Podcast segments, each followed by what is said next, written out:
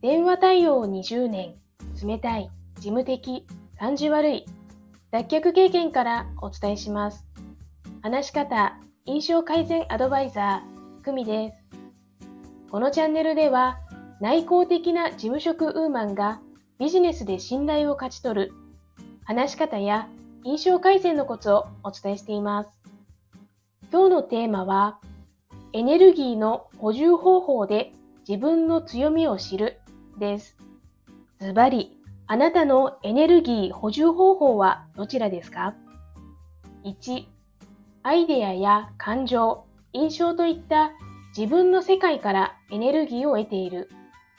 2、人と愛、交わることでエネルギーを得ている。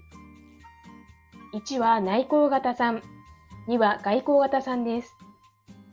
全世界の75%が外向型と言われています。内向的で生きづらいと感じているあなた。あなたの悩みはマイノリティの悩みと言い換えることができます。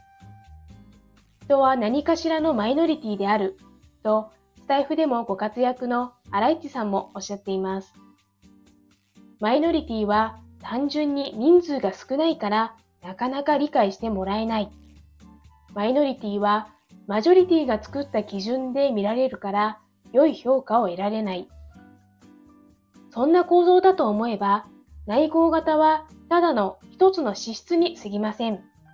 直すべき欠点でもありません。内向的で生きづらいと感じている人の参考になれば嬉しいです。お知らせです。組織に頼らない働き方を模索するあなたへ、強み発見コーチングであなたの強みを考えてみませんか？60分無料でご提供しています。